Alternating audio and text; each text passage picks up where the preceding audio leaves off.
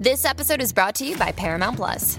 Get in, loser! Mean Girls is now streaming on Paramount Plus. Join Cady Heron as she meets the plastics in Tina Fey's new twist on the modern classic. Get ready for more of the rumors, backstabbing, and jokes you loved from the original movie with some fetch surprises. Rated PG 13. Wear pink and head to ParamountPlus.com to try it free.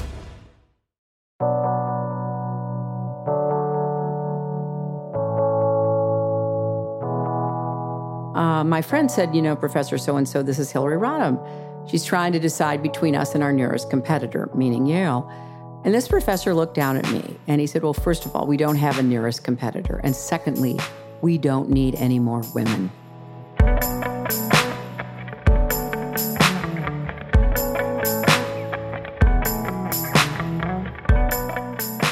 Hi, Steve. Hi, Cheryl. I am really thrilled because we're going to have Secretary Hillary Rodham Clinton on the show today. We are actually not in the studio, we're backstage in Chicago at the Auditorium Theater at Roosevelt University. We're literally in a very small room and there's kind of air conditioning going. We might even hear some voices from the hallway. That's how DIY this episode is. That's right. So today we're going to talk about that double bind that women find themselves in when they are ambitious or they achieve things and have success and often are made to feel bad about that, mm-hmm. to uh, explain themselves or apologize for their success. And I think this is something, of course, you know, Hillary has a very unique uh, vantage point. She's the only woman in our entire history who's received the nomination for presidency from a major party. Mm-hmm. But what I want to really talk to Hillary about is how her experience actually reflects the experience of so many women who are out there, you know, trying to become the manager at the restaurant where they work mm-hmm. or trying to be the CEO of their company or, or rise in the ranks as an artist. Well, it's funny because the way that I relate to this powerfully is both obviously having powerful women in my life like you, friends and colleagues, but I was raised by a woman who was one of five women in the Yale class, medical school class of 1963. Mm-hmm. There were 75 men. And, you know, my mom, Barbara Almond, has spoken about on the show, and we've spoken to her, spent a life really uh, both um, deeply ambitious in her life, but conflicted and often afflicted by that ambition. And, uh, you know, not only did she graduate from medical school, uh, but she then had three babies in the space of two years, and she was faced with this choice, which a man at that point would not face. Mm-hmm. Do I pursue my career or do I pursue motherhood? And she made a decision to try to sort of split the difference, kind of like, you know, King Solomon. She she did her residency, but only half time, and she did take care of us, but not full time. And she regretted it or felt bad about herself for the rest of her life. One of the most chilling stories she ever told me was so my mom and dad are doctors. They met in medical school. And then Dave, my older brother, graduates from medical school. And my mom calls her father, Irving Rosenthal, God bless him, and says, You know, well, dad, Dave did it. He graduated medical school. Now we got three doctors in the family. And, you know, her father paused and then he said, Who's the third? Mm. And it was just devastating. Right. He couldn't see her that he way. He couldn't see her that way. And maybe you can spin it and say, well, he saw his little girl, but that's not it. And right. any woman of ambition knows that's not it. Right. Uh, that's such a disturbing story. And yeah. this is something that you see over and over, something I've seen a lot in my life. I was born ambitious. The first thing mm-hmm. I wanted to be, this is a true story was the first female president of the United States. Wow. Did you did I ever tell you that? You did not tell me that. Even on my high school graduation, my mom in her card to me said, you know, to, to the first woman president of the United States. And even by then, I I wanted to be a writer, so I, I decided not to, you know, head in that direction. But it was my first desire, which when I grew up and look back on that, that little girl that was me, mm-hmm. what I can see so clearly what that was about is that I always wanted to aim as high as I possibly could. I always wanted everything. And what's so hard is even now, as I sit before you today, and I say that sentence comes out of my mouth, I always wanted everything. I, my first impulse is to explain, to put a little asterisk next right. to that statement and say, but I don't mean in a selfish way. I don't mean right. I want to prevent wanna... anyone else from having right. other things. It's about me wanting to achieve to, to fulfill my greatest potential. Right. And, and I think that that's the hardest thing that, that I and so many women have internalized is that idea that we always have to justify and explain ourselves if we do have success. That's right. So let's talk to Secretary Hillary Rodham Clinton.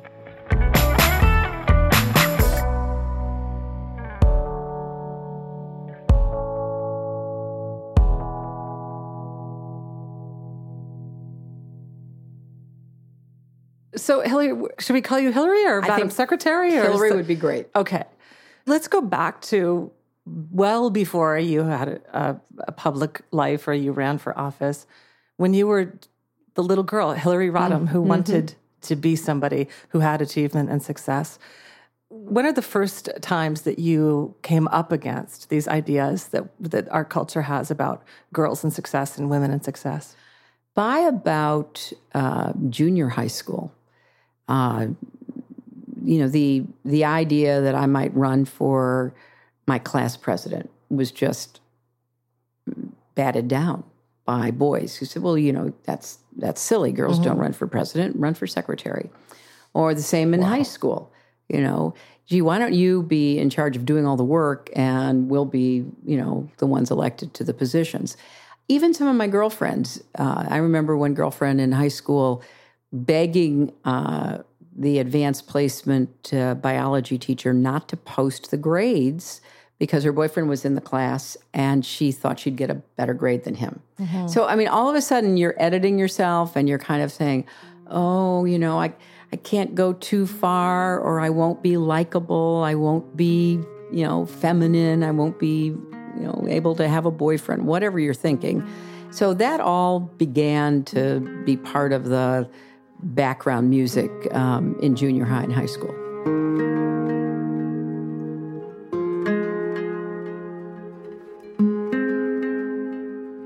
One of the reasons I decided to go to a women's college um, was because I'd gone to a very large public high school. Um, but I thought it would be very uh, reassuring, even to be in an environment where women were the ones who made all the decisions. So my classmates were running the newspapers, they were running student government, they were running the clubs. They they were the ones who were in the leadership responsibilities because it was all women. And I had a very positive experience uh, with that, and the and the school was incredibly um, supportive and encouraging uh, along those lines. And then when I decided to go to law school, I once again kind of ran straight into some expectations. So, uh, going to take the law school admissions test, and this would have been in probably, I guess, the fall of 1968, maybe. And the Vietnam War was really heating up, and we were in this huge lecture hall at Harvard, where which is where the test was being given. And I was there with a, a girlfriend of mine from college. And the young men in the room were just mercilessly razzing us about being there. Hmm. You know, you leave now, there's no space for you. If you get a seat, that means that I have to go to Vietnam and you'll be responsible for my dying. I mean, just this horrible Terrible. kind of stuff coming mm-hmm. at us. And I'm, I'm just putting my head down, waiting for the test to start to try to, you know, just throw myself into it and and not listen to this, you know, chatter. And then when I got admitted, um, I was trying to decide uh, between Harvard Law School and Yale Law School, and I had a friend, a young man at Harvard Law School, invited me to come uh, to go to a cocktail party uh, that was intended to answer questions for people who'd been admitted but hadn't yet decided. And he was taking me around, introducing me to people, and he introduced me to a professor, a very imposing looking man with a three piece suit, literally with a watch chain across his uh, stomach. And uh, my friend said, You know, Professor so and so, this is Hillary Rodham. She's trying to decide between us and our nearest competitor, meaning Yale. And this professor looked down at me and he said, Well, first of all, we don't have a nearest competitor. And secondly, we don't need any more women.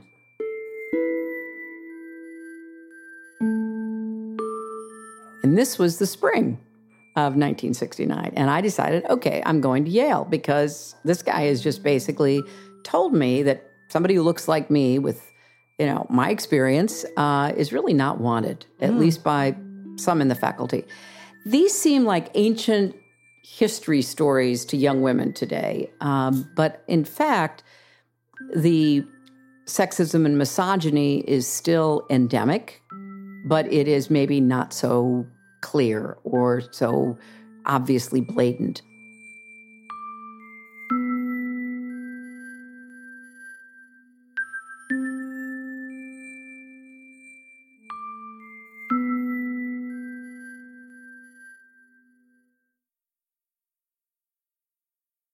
The world's clean energy future relies on ancient elements still in the ground. Without mining, there will not be a clean energy transition. But pulling them out of the ground comes at an environmental and human cost. Mining is intrusive, but the results are the building blocks for products that we use every single day. I'm Meghna Chakrabarti. Join me on point for Elements of Energy Mining for a Green Future. Five special episodes. Listen and follow On Point wherever you get your podcasts.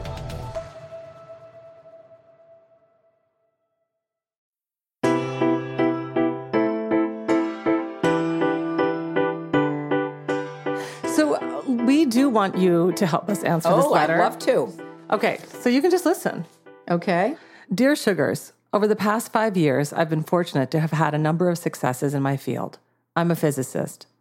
These achievements have been met with one of a few reactions from family and friends. Some of them are genuinely happy for my success. Others offer congratulations accompanied by fake smiles. If those were the only two reactions, I'd be fine. But there is another, more difficult response. On a number of occasions, I've encountered remarks from family and friends that feel sinister. There are a small number of people who want to diminish my success, obstruct it, or even deny it. The interesting thing is, I'm not sure that they're even conscious they're doing it. One example is a friend who proclaimed that I'd only been offered an international internship because I'm female, and the organization that selected me likes to encourage women in physics. This was categorically untrue. In fact, they thought I was male until I turned up on the first day of work. My friend and I have gone to being close to two people who have friends in common. She's someone I don't feel I can trust now. Another friend weaves subtle remarks into conversation about how, now that I work at a prestigious research institute, I'm probably surrounded by really smart people and I'm no longer the top performer and that I might feel inferior. I've never held or expressed any such thoughts. When I was awarded a prestigious fellowship, an aunt of mine responded by saying that she knew someone who was awarded an even more prestigious fellowship. It's important to note that I do not flaunt any of the good fortune that comes my way. In fact, I often don't even claim it as my success. I was merely lucky enough to have a good idea before anyone else thought of it. And I truly believe that there's luck involved in how grant applications are received. The news of my success tends to spread to friends and family because it often requires me to travel abroad for extended periods, or my immensely proud mother shares the good news. I'm not sure how to handle others' interpretations of my success, and there's sometimes obvious, sometimes subtle attempts to pull me down. I understand that my success may have the unintended effect of painfully highlighting the absence of similar success in others' lives. I also rarely talk openly about my ambition or my work ethic, so perhaps my success comes as a surprise to others. Whatever the reason, I need your advice. Should I respond to these reactions by defending myself? Or should I just let it slip past because it's really their struggle and not mine? Have you encountered such reactions to your successes? Did this change with time as you became more established? Thanks. Signed, isolated by a good problem. And there's a P.S. As soon as I sent that email, it dawned on me how I sounded like a petulant child. I imagine I'll get little sympathy.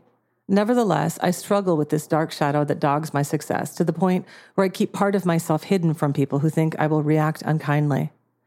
Even though work is a big part of my life, I consider it a conversational no go zone for some friends and family. The worst part is, if I don't know how someone will react, I assume the worst. It's not the best way to move through the world, making ungenerous assumptions about people, but I'm not sure what else to do. Interesting, huh? Sound familiar? Very, so very. one- her first question is Have you ever had this response to your success? Have you ever been undermined in those subtle and sometimes not so subtle ways? Oh, sure. And maybe the best example is sometimes, and, and this started happening years ago, sometimes after I would make a presentation of some sort, uh, people would say to me, Oh, you just make me feel so bad about myself. Wow. And when I first heard that, I tried to be really understanding and I would say, Well, what do you mean? Well, I don't know. I mean, you just sit up there and you talk and and you know, it just really makes me feel bad.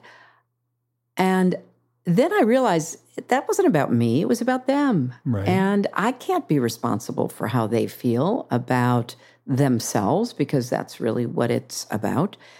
Uh, so I would say to um, the woman who wrote in, Isolated. Isolated, yes, yeah. isolated by a good problem, and it is a good problem. You're doing work you love, you're being successful, you're being recognized by people who have the knowledge and experience to identify someone of your talent and your success. That should really make you feel good. You're not being held back by the people who know anything about physics and about international awards. You're being held back by people who feel bad about themselves and their own lives and their own um, really inescapable envy that they can't control when it comes to your excitement that you want to share with friends and family about what you're doing. I would say three things. First, don't stop sharing it. Just don't take seriously whatever they respond if it is meant to cut you down or to you know, make you feel bad about yourself. Mm-hmm. Secondly, there are some people who are just toxic. Stay away from them. Don't waste your time. You know, if somebody is consistently negative to you about who you are, what you do, what you're achieving, then just uh, you know smile and stay away from them. And if you have to be around them, you know, just try to you know have as little contact with them as possible. Third, find people who share your interests, who share your excitement. Spend more time with your immensely proud mother. Uh, she'll listen to you for hours about what you've done. Uh, but don't let somebody tear you down. You know, I learned a long time ago take criticism seriously. Like if somebody said, well, you know, that international award you got, I heard that, you know, they went through 10 people before they got to you. Well, if that's true, that might be interesting. But don't take it personally. Hmm. Don't let somebody dump their junk on you and try to tear you down to try to lift themselves up because they don't have anything more productive to offer.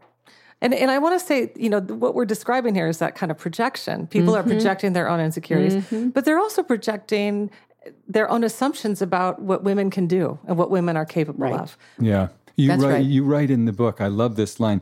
We tell men to believe in themselves and we tell women to doubt themselves. And I would take that a step further. What men do with their self doubt is they weaponize it, and what women do is they internalize it. That's a great way to put it. And, and you see this in the letter because isolated, you're a brilliant physicist. And five times over the course of this letter, you say you're lucky.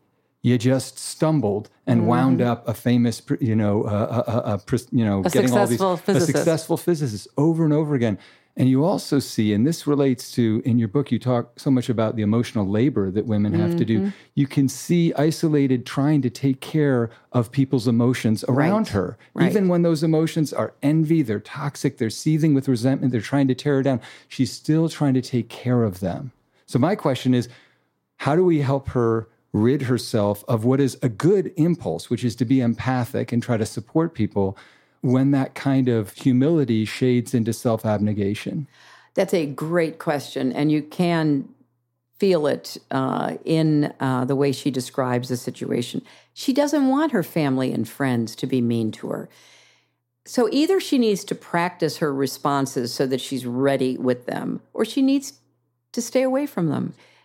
If she could learn to say, well, you know, I think your information about that award is probably wrong because mm-hmm. I think there were like 100 people who applied and I was really honored to be mm-hmm. chosen. Right. So jump in the lake. Right. Goodbye. Well, that's my question. She talks mm-hmm. about defending herself. And the question is is it actually a better practice and even example for women of ambition and achievement to say, I don't need to defend myself. That's right. You need to get off of your envy Right. kick. If you got a problem with my success, it's your problem. Yeah. Well, and silence is an answer. And this is something I have been trying to step into in my own life. That a lot of the ways that I have taken on that kind of undercutting and belittlement that goes on with women and success is that I have apologized for it, or I've explained it, or I've said, "Well, I'm I was just lucky." Lightning struck, instead of um, you know, or, or other times where I've been defensive and said, "Well, I worked really hard and I did this and I did that," and and what I realized is both were diminishing Yep. um, apologizing and explaining, Mm-hmm. and instead just smiling and saying, "Good luck." Right. You know, just saying to somebody on, you know, you know, uh, onward you go. What you just said to I hope me you is find not going to that be. makes you as happy as physics Right. That's or right. writing makes me. That's right. Good luck. Good luck. Yeah. There's a real danger isolated in in not talking about your success.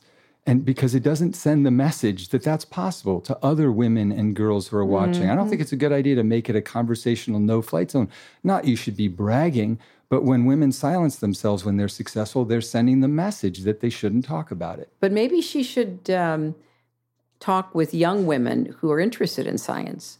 You know, maybe the high school she went to, or the college she went to, or you know, some other uh, venue would be really good, and she could invite those people to come. And she would be talking to young women who want to be physicists or biologists or chemists or astrophysicists or whatever they want to be.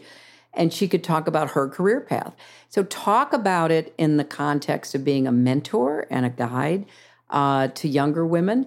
And then those who are sitting in the audience are thinking, well, I didn't work that hard. I didn't, I didn't do all those hours of homework. I didn't seek out extra assignments.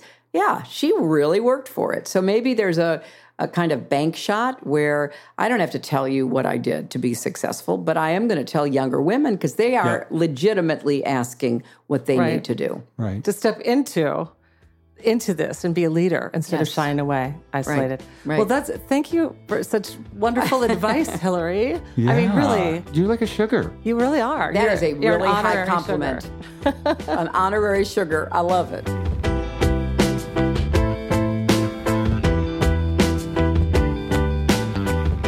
So, listeners, I know some of you have loved our live episodes that we've done a couple times in the past. Mm-hmm. Yes, and that have. is where Steve and I go out into the real world in, in a theater and we do a show and we take questions from the Yes. audience and all of that stuff. I live in Portland, Oregon. That's where our next live show is going to be at Revolution Hall on February 27th. Hmm. You can find tickets at revolutionhall.com. I would do it now. These shows have always sold out in the Yes. past.